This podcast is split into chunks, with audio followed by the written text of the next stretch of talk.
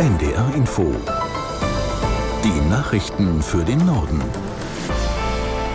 Um 18.29 Uhr mit Milad Kupay.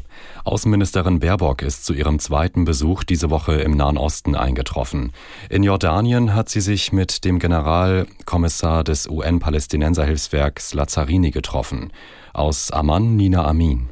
Nach den Terrorangriffen der Hamas hatte Israel den Gazastreifen abgeriegelt.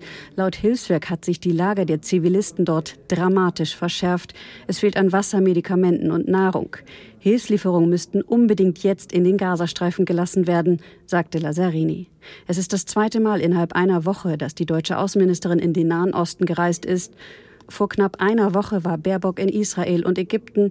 Ihre jetzige Reise in die Region, sagte Baerbock, soll den Palästinenserinnen und Palästinensern deutlich machen, dass auch ihr Leid gesehen werde. Am Freitag geht es weiter nach Israel und in den Libanon. Die Menschen im Gazastreifen müssen allerdings wohl noch auf Hilfslieferungen warten. Wie ägyptische Medien berichten, soll der Grenzübergang zwischen dem Gazastreifen und Ägypten erst morgen geöffnet werden. Eine offizielle Bestätigung dafür steht noch aus. Heute war zunächst eine zerstörte Straße an dem Kontrollpunkt ausgebessert worden. Israel hatte gestern den Weg für die Lieferung von Wasser, Nahrungsmitteln und Medikamenten freigemacht. Als Bedingung gilt allerdings, dass die Hamas keine Hilfsgüter bekommt. Wie das sichergestellt werden soll, war noch unklar. Im israelisch besetzten Westjordanland sind laut dem palästinensischen Rettungsdienst Roter Halbmond mindestens sieben Menschen bei Zusammenstößen mit der israelischen Armee gestorben.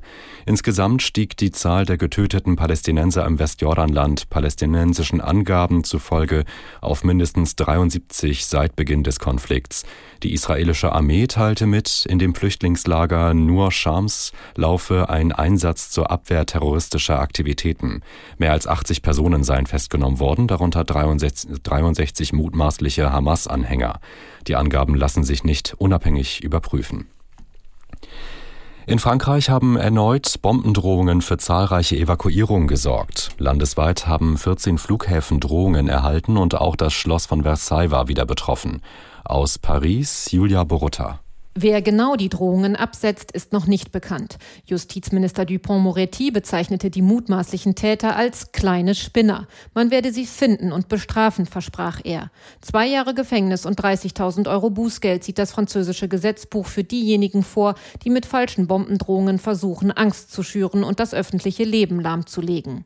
Seit der tödlichen Attacke auf einen Lehrer in Arras am vergangenen Freitag häufen sich die Attentatsdrohungen. Das Schloss in Versailles musste heute zum vierten Mal in sechs Tagen geräumt werden. In keinem der Fälle wurde bisher tatsächlich Sprengstoff gefunden. Möglicherweise sind die Drohungen islamistisch motiviert. Sie könnten im Zusammenhang mit der Attacke auf die Schule und dem Krieg zwischen Israel und der Hamas stehen.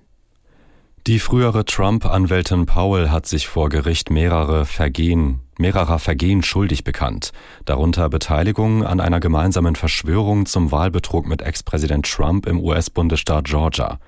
Aus Washington Julia Kastein. Für Ex-Präsident Trump könnte das die Verteidigung erschweren. Powell war in den Monaten vor und nach der Wahl 2020 eine seiner engsten Beraterinnen und vertrat für ihn vehement und öffentlich die Lüge von der gestohlenen Wahl. Die 68-Jährige ist bereits die zweite von insgesamt 19 Angeklagten, die sich schuldig bekannt haben. Die Staatsanwaltschaft in Atlanta wirft ihnen vor, eine Verschwörung gebildet zu haben, um das Ergebnis der Wahl in Georgia zu verändern. Rechtsgrundlage der Anklage ist ein Gesetz, das sonst für die Bekämpfung der Mafia angewandt wird. Im vergangenen Jahr sind mehr als 720 Menschen bei Unfällen zwischen Radfahrern und Fußgängern schwer verletzt worden, 13 sogar tödlich. Das zeigt eine neue Studie der Unfallforschung der Versicherer. Mareike Markosch aus der NDR Nachrichtenredaktion erklärt, warum es so viele Unfälle und Verletzte gibt, wenn Fußgänger und Radfahrer denselben Verkehrsraum benutzen. Ja, das größte Problem ist das Tempo auf den Radwegen. Es sind nämlich immer mehr schnellere und schwere E-Bikes und auch Lastenräder unterwegs. Die meisten Unfälle zwischen Radfahrern und Fußgängern werden laut der Studie auch von Radfahrern verursacht. Besonders bitter, in einem Viertel der Fälle sind die Unfallverursacher einfach vom Unfallort geflohen. Es gibt demnach auch zwei Bereiche, wo es besonders häufig kracht, und zwar in Fußgängerzonen und an Haltestellen. Das waren die Nachrichten.